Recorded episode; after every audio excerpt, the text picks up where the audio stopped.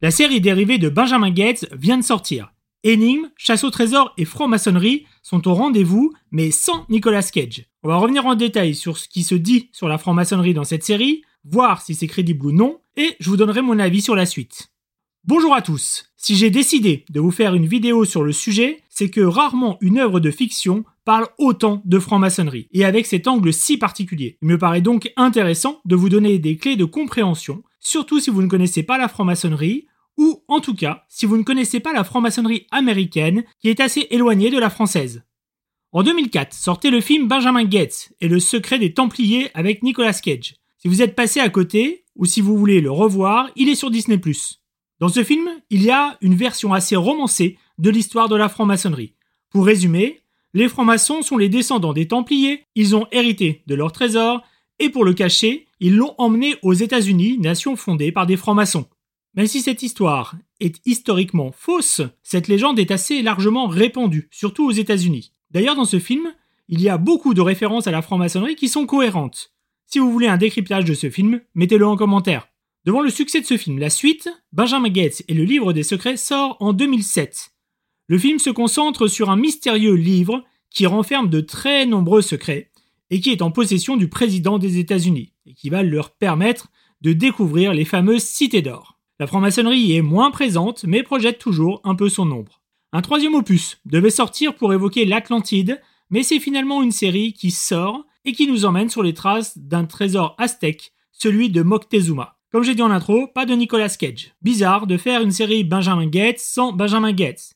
C'est effectivement bizarre en France où les films s'appellent effectivement Benjamin Gates. Mais aux États-Unis, il s'appelle National Treasure, c'est-à-dire Trésor National, et il en est de même pour la série. Donc, la continuité est évidente pour nos amis américains et un peu moins pour nous en France. Il se murmure que Nicolas Cage ferait une apparition dans la saison 2, mais pas dans la première. Et dans ce cas, où est le lien avec les films? Regardons bien les logos des films et de la série. Un point commun est l'œil de la Providence, ce fameux symbole qui, dans l'imaginaire collectif, renvoie aux francs-maçons. Je ne rentrerai pas dans les détails sur la réalité historique de ce symbole. Dans tous les cas, il semble que le lien entre la série et les films, ce soit bien la franc-maçonnerie.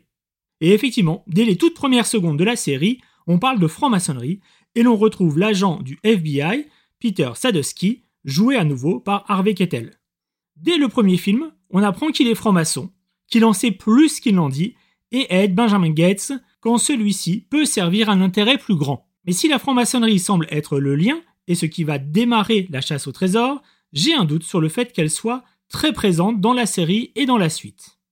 Dans cette vidéo, je vais parler des deux premiers épisodes car ils évoquent la franc-maçonnerie et je ferai par la suite une vidéo de synthèse à la fin de la saison et une réflexion sur la saison 2.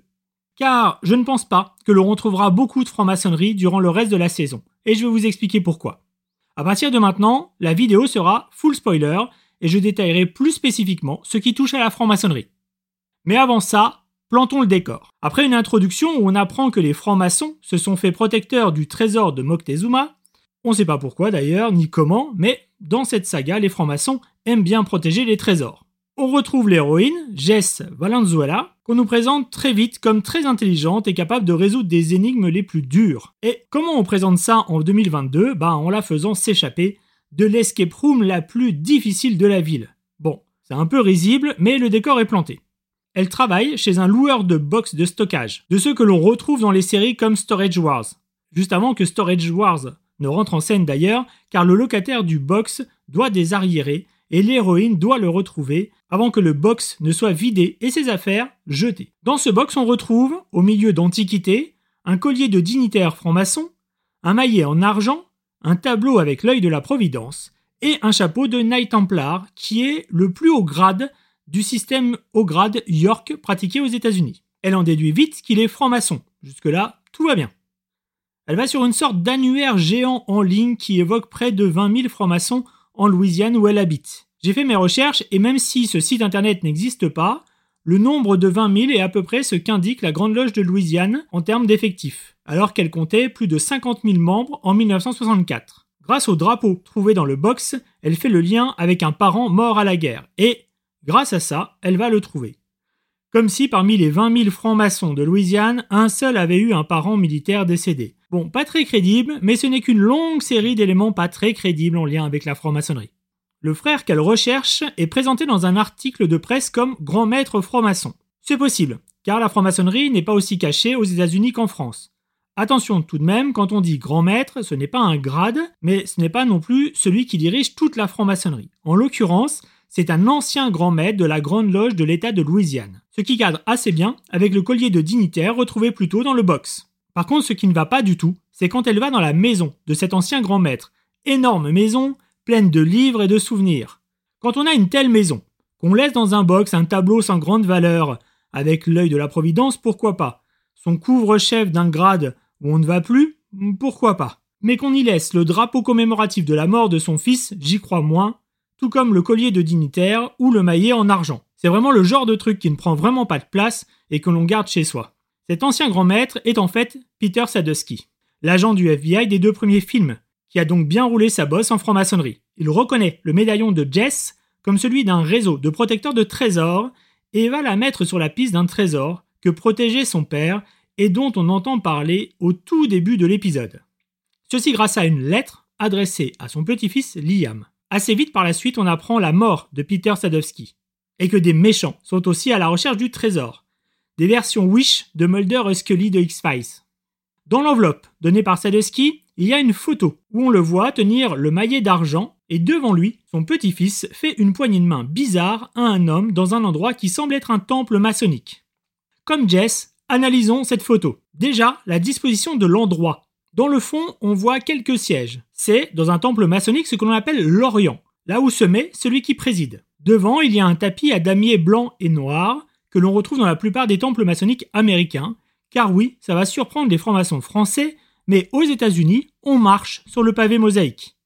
Au centre, on voit un petit autel, il ne devrait pas être là, mais plus au centre, mais surtout, de chaque côté, les deux colonnes du temple, J et B, qui ne devraient pas du tout se trouver là, mais de l'autre côté de la pièce. Bref, une sorte de condensé de temple maçonnique pour faire une jolie photo. Sur cette photo, Sadusky tient ostensiblement son maillet. Bon, un maillet en métal c'est rare, tout comme un maillet triangulaire, mais franchement, on peut trouver de tout au niveau des maillets, donc pas grand chose à redire dessus. Par contre, le petit-fils fait une poignée de main bizarre. Ah, la poignée de main des francs-maçons, c'est un sujet qui fait couler beaucoup d'encre. On en voit beaucoup de représentations, toutes différentes. Mais le pire, c'est certainement de croiser un commercial, un agent immobilier ou autre, notamment dans les salons professionnels, qui esquissent une poignée de main bizarre au cas où ça marche. Moi j'ai eu un collègue qui pendant longtemps me faisait une poignée de main en me gratouillant l'intérieur de la main. Je pense que c'était sa manière de me dire qu'il pensait que j'étais franc-maçon et voulait créer une connivence. Je sais bien que l'on parle parfois des frères Lagratouille pour parler des francs-maçons, mais il n'y a pas meilleur moyen pour faire fuir un franc-maçon que de faire ce genre de truc. Oui, il existe bien des poignées de main en franc-maçonnerie, je dis bien des poignées de main et pas juste une seule. Et on s'en sert très peu en dehors de la loge. Et quand on s'en sert, c'est soit avec des francs-maçons que l'on connaît déjà, soit avec un ensemble de signes pour se faire reconnaître. Mais singer une poignée de main ne vous fera jamais passer pour un franc-maçon. Jamais. Au contraire, on voit directement que vous êtes un arriviste et ça donne l'effet inverse. Bref, si on en revient à la photo, on voit une poignée de main bien ostensible. Une simple recherche sur Google permet de faire apparaître des gravures de poignées de main maçonniques. Et si on prend cette représentation largement disponible sur Internet, on voit bien que c'est celle-ci qui est la plus photogénique, celle qui a été prise pour la photo. Cette poignée de main s'appelle la patte de lion. Elle est utilisée aux États-Unis. En France, ce terme est inconnu, même si des variantes de cette poignée de main existent. Aux États-Unis, c'est une poignée de main caractéristique du grade de maître. À quel moment on irait faire une poignée de main de maître à un gamin de 10 ans pour une photo? Quand on connaît la signification de cette poignée de main aux États-Unis, ça n'a aucun sens. Mais par contre, c'est vrai, c'est très visuel. Avec cette photo, Jess se dit qu'elle devrait aller au siège de la Grande Loge où était Sadusky. C'est cohérent. Elle toque à la grande porte, on lui ouvre, elle se fait passer pour le service d'entretien et alors que la porte se referme, se passe la scène la plus drôle, maçonniquement parlant, des deux épisodes. Elle tend sa main au portier en faisant la poignée de main qu'elle a vue sur la photo. Et le portier lui répond par la même poignée de main et les laisse entrer comme si c'était vraiment le service d'entretien. Rien ne va dans cette scène. Je ne sais même pas par où commencer. Déjà, une simple poignée de main ne vous suffira jamais à entrer dans un endroit maçonnique. D'autre part, pourquoi est-ce que le service d'entretien aurait besoin d'une poignée de main de maître pour entrer ? C'est quoi l'idée ? Tous les prestataires doivent être maîtres pour bosser ? Ou on donne la poignée de main à tout le monde ? Ça n'a aucun sens. Et pour finir, la grande loge où elles sont allées, c'est une obédience exclusivement masculine. Donc, des femmes qui feraient cette poignée de main, ça ferait une double raison de les mettre dehors. Mais bon, bref, elles arrivent à rentrer. On voit la série de portraits des anciens grands maîtres. Il y a effectivement souvent ça dans les sièges maçonniques. Par contre, petite erreur de tenue et de tablier. On voit la tenue de Sadusky, alors que le réel grand maître de Louisiane, dont on trouve facilement la photo sur Internet, a une tenue un peu différente. Je n'ai pas réussi à avoir des images à l'intérieur du siège de la Grande Loge de Louisiane, donc je ne sais pas si cela a été tourné là-bas, mais c'est possible. Souvent, les lieux maçonniques servent de lieu de tournage. C'est comme ça que le siège de la Grande Loge Unie d'Angleterre s'est retrouvé être le repère des Illuminati dans Doctor Strange 2. Un joli clin d'œil. Pour en revenir à la série, Jess et son ami arrivent dans le temple maçonnique que l'on voit sur la photo. Au centre du temple, plus qu'un hôtel, c'est un énorme bureau en bois qui est présent. Cela peut exister dans certains rites américains. Elle comprend vite que ce qu'elle cherche est dans le globe d'une des colonnes qui s'ouvre facilement, sans clé ni rien. L'énigme est ici un peu gâchée. Elle a un hôtel mystérieux avec des symboles, un maillet qui peut servir de clé, mais qui ne sert finalement que pour son reflet, le tout pour trouver un objet très précieux qui est déposé dans un autre objet qui doit être manipulé régulièrement et qui aurait pu être ouvert 10 000 fois sans faire exprès. C'est dommage, je trouve que c'est un peu bâclé. C'est faire une énigme avec la franc-maçonnerie sans se donner du mal en se disant que l'aura du lieu va suffire. Ensuite, celle qui est l'antagoniste prend contact avec Jess. Là, pour le coup, ça fait très Benjamin Gates, justement. Cette proximité entre le héros et l'antagoniste et la chasse au trésor qui se double d'une quête pour retrouver un ami enlevé. C'est ainsi que se termine le premier épisode, mais aussi les éléments liés à la franc-maçonnerie. On ne retrouve quasiment plus rien dans le deuxième épisode. Et, on peut l'imaginer, on n'en verra plus pendant la série qui va se concentrer sur les civilisations précolombiennes. C'est d'autant plus frustrant que dans l'épisode 2, on aura accès à la pièce secrète du bureau de Sadusky, une pièce remplie de documents et objets, et pourtant, rien de maçonnique. Pour quelqu'un qui a dédié une partie de sa vie à la franc-maçonnerie, comme on le voit dans les films, et qui a été grand maître, comme on le voit ici, c'est vraiment peu plausible. On a l'impression que la franc-maçonnerie sert de lien avec les films et de tremplin au lancement de la chasse au trésor. Mais ça s'arrête là. Bien que le générique y fasse un clin d'œil, on verra ce qui suivra.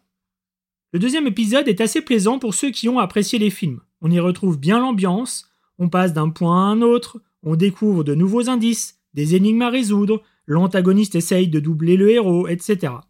Ce n'est pas très étonnant puisque la série a été créée par Cormac et Mariam Wiberley, à qui on doit les films qu'ils ont coécrits.